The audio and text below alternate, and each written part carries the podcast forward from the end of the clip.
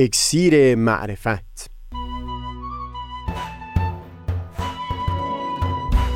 مروری بر مزامین کتاب ایقان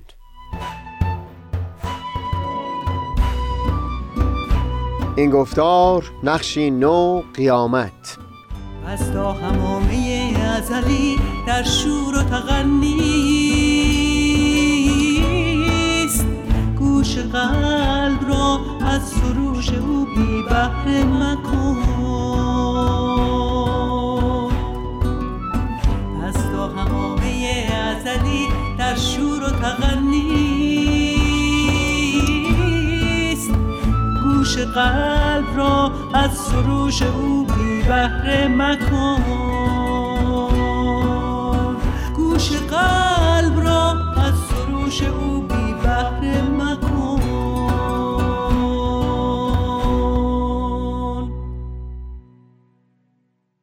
دوستان سهیل کمالی هستم. در گفتار پیشین این رو گفتگو کردیم که ادیان در مراحل مختلف رشد بشر کوشیدن تا دایره یگانگی و وحدت رو یک قدری وسیعتر بکنن. اگر در یک مرحله دایره وحدت به گونه ای بود که افراد فقط با تولد در یک قومیت خاص می‌تونستن بخشی از اون به حساب بیان یعنی ورود در اون دایره وحدت غیر انتخابی می بود اما در مراحل بالاتر رشد ادیان دایره ای از وحدت رو ترسیم کردن که فرد می‌تونست در دوران بلوغ با انتخاب باورها و اندیشه هایی بخشی از یک دایره بزرگتر به حساب بیاد. مثال های متعددی برای تفهیم این وحدت و یگانگی در متون مقدس ادیان به کار رفته که چندتایی رو در گفتارهای پیشین اشاره کردیم. اما تصور می‌کنم عمیق ترین مثال مثالی باشه که در آثار فرزند اشاره آین بهایی حضرت عبدالبها بارها به کار گرفته شده. به طور خلاصه بیان این هست که سایر گوشه های حیات عالم انسانی مثل عنصرهای پراکنده در جسم یک انسان هست و دیانت به منزله روح هست که سبب وحدت و یگانگی این جسم میشه. این رو بگذارید در اساس آثار خود حضرت عبدالبها یک قدر بیشتر گفتگو بکنیم.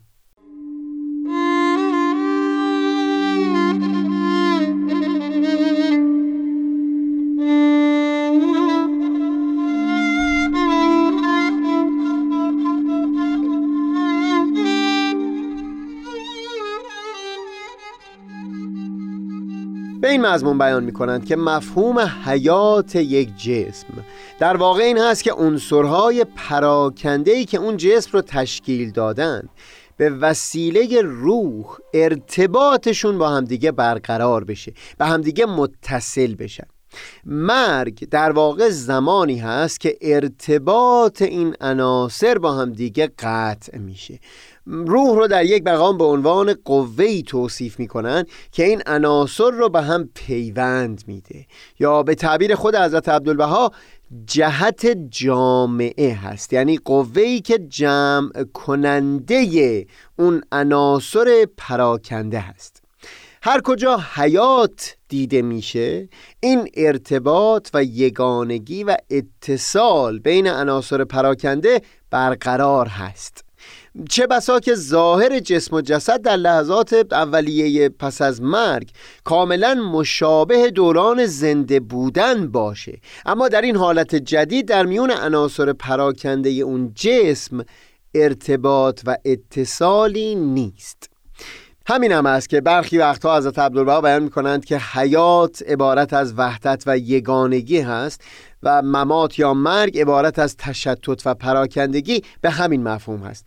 حضرت عبدالبها دقیقا همچو حالتی رو درباره جامعه انسانی هم توصیف می کنند ظهور الهی و کلام الهی دارای قوهی هست که بتونه عناصر پراکنده در جامعه انسانی رو در یک دایره وسیعتر به هم پیوند بده. یعنی روحی باشه که به این جسم جان بده.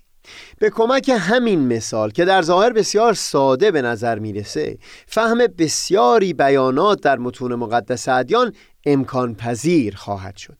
Thank you.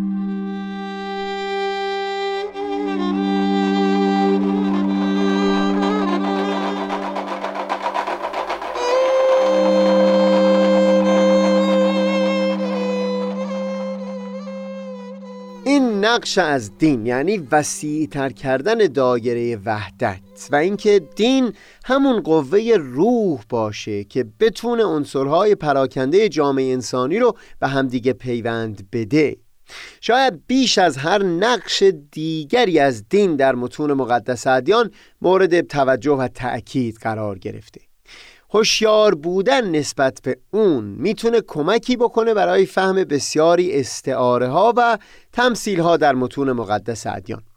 به خاطر اهمیت مطلب بگذارید چندین نمونه از متون ادیان رو در اینجا بیان بکنیم. در قرآن حکایتی نقل می‌کنند درباره یکی از انبیای یهود به نام عزیر.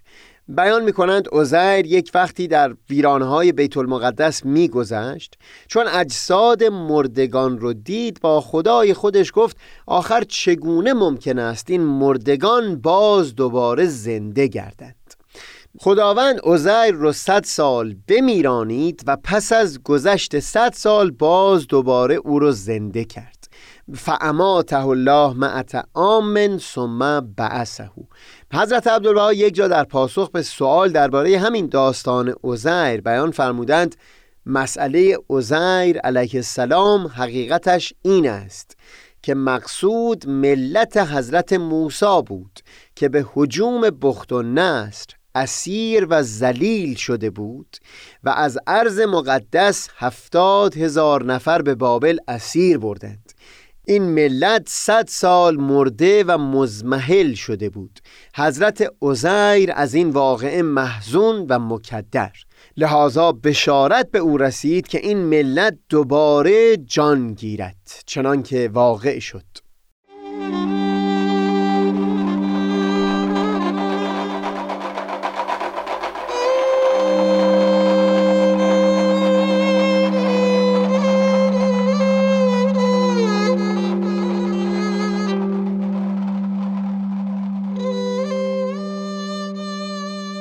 درست مشابه همین معنی رو درباره جامعه مسیحی بیان فرمودن زمانی که حضرت مسیح به صلیب کشیده شدند شمار پیروان حضرت عیسی بسیار اندک بود.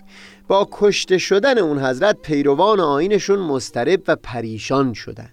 اما چون همونطور که در انجیل تعبیر فرموده فیض روح القدس احاطه کرد جامعه مسیحی جان دوباره ای گرفت. همین مفهوم یعنی این پریشانی و استراب در جامعه مسیحی. اما جان گرفتن دوباره اونها رو در انجیل اینطور تعبیر فرموده که جسد بیجان حضرت مسیح قیام فرمود و به آسمان رفت. حضرت عبدالبها در این مورد به طور خلاصه بیان می کند مؤمنین عبارت از نفوس متعدده بودند و آنان نیز مسترب و پریشان.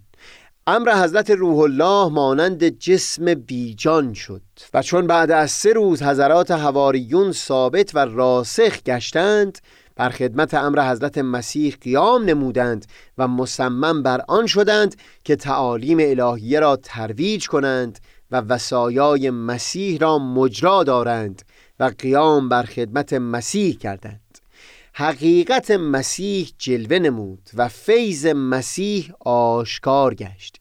یعنی امر مسیح مانند جسد بیجانی بود جان و فیض روح القدس احاطه نمود. این است معنی قیام مسیح.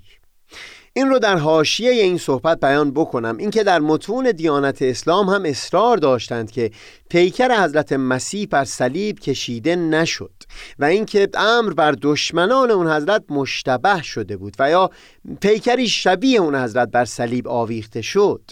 با همین مفهومی که اینجا بیان شد به راحتی قابل فهم هست.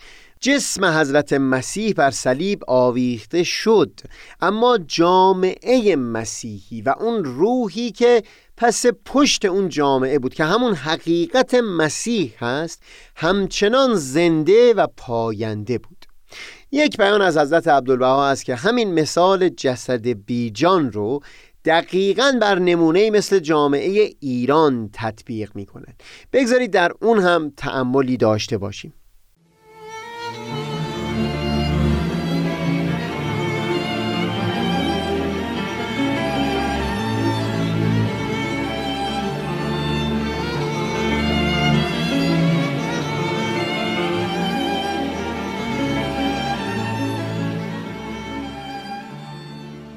پیش از آغاز جنگ جهانی اول حضرت عبدالبها از محل زندگی خودشون در کیفا راهی سفری سه ساله شدند به مصر و اروپا و آمریکای شمالی.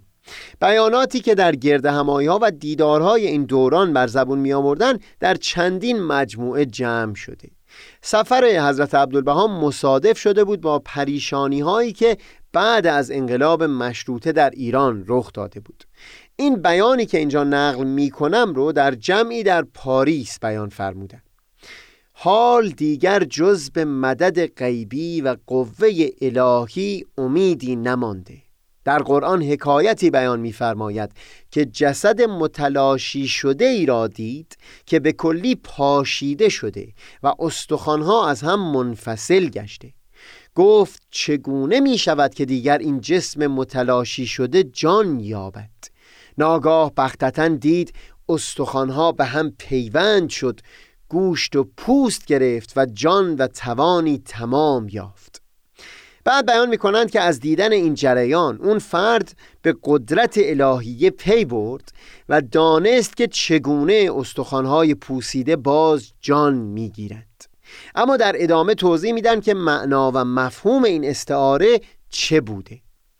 مقصد جسد متلاشی شده ای مثل ایران است که اگر مدد غیبی و قوه الهی یابد تأیید و اون ملکوتی جوید احزاب متفرقه متنوعه و نفوس مختلفه متضاده به قوه معنویه جمع گردند و بر آنچه سبب حیات و عزت ابدیه است متحد و متفق گردند.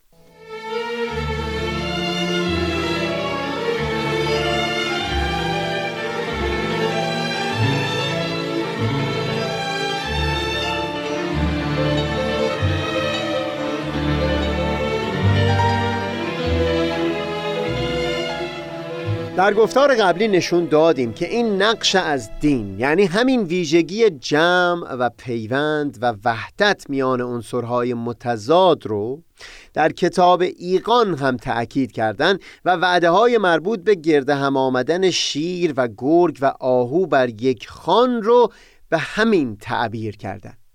با عنایت به اهمیت همین نقش از دین تعملی در همین چند بیانی که از حضرت عبدالبها نقل کردیم هم بسیاری مفاهیم که در متون مقدس ادیان وارد شده رو ملموس و قابل فهم می‌کنه.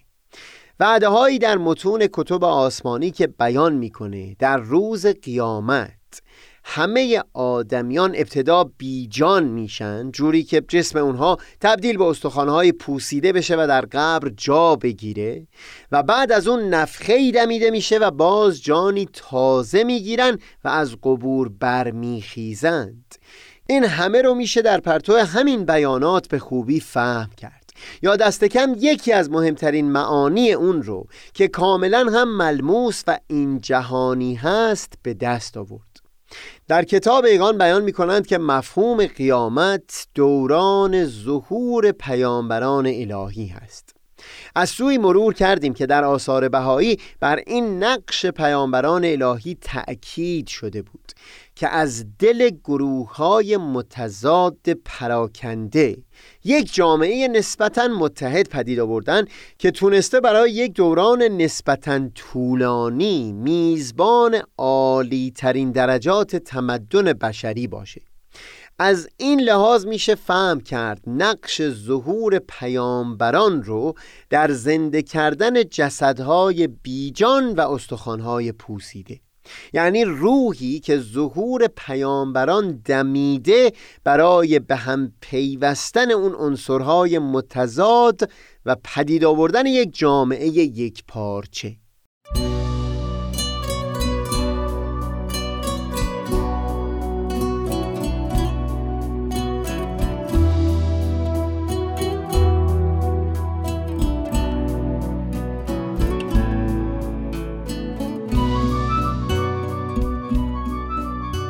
الان مجال نداریم که تفصیل بدیم اما بگذارید همینقدر بیان بکنم که در متون آین بهایی به این مضمون بیان شده که برجسته ترین مستاق قیامت یا به تعبیر متون ادیان قیامت کبرا عبارت از ظهور حضرت بهاءالله بوده. این هست که اون وعده هایی که وارد شده در خصوص بیجان شدن اجساد متلاشی شدن استخوان های اونها و بعد دوباره جان گرفتن این جسم های بیجان اینها همه رو در ظهور حضرت بهاءالله با وضوح بیشتری میشه مشاهده کرد. در قرنهای نزدیک به ظهور حضرت بهاءالله قوه دین که برای هزاران سال تونسته بود جامعه هایی رو به هم پیوسته نگه بداره ضعیفتر و ضعیفتر شد. به گونه ای که چند امت بزرگ دینی در بخش های بسیار کوچکی متلاشی شدند.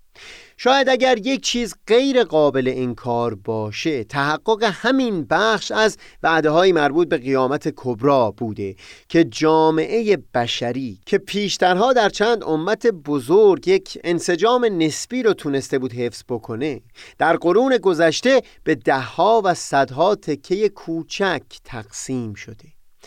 این تشتت و پراکندگی رو به صورت تکه تکه شدن امت مسیح در ملتهای متخاصم مختلف شاهد بودیم. اما به شدیدترین و واضحترین شکلی این تشتت رو امروز در امت اسلام هم شاهد هستیم. وعود کتب مقدسه درباره ظهور حضرت بهاءالله این هست که در زمان این ظهور ابتدا این امتهای بزرگ به کوچکترین تکه ها تقسیم خواهند شد.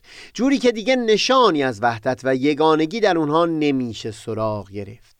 اما بعدتر در اثر قوه ظهور حضرت بهاءالله یک اتحاد و یگانگی در سطح کل عالم انسانی پدید خواهد اومد که اون عبارت از همون پیوند و وحدت میان جوامع بزرگ انسانی هست.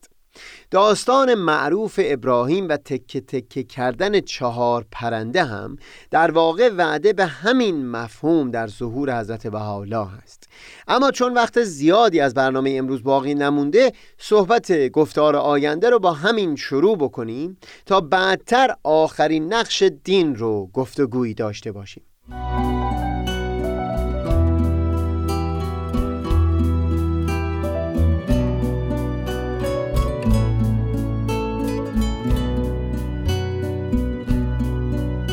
همیشه نسیم جان از مصر جانان نوزد. همیشه نسیم جان از مصر جانان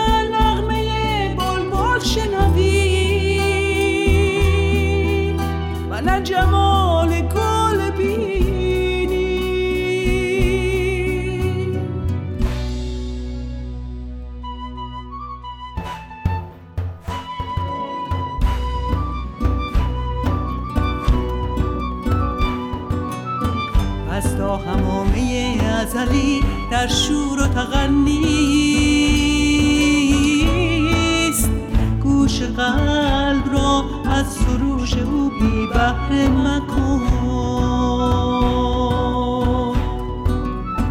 پس تا همامه ازلی در شور و تغنیست گوش قلب را از سروش او بی بهره مکن.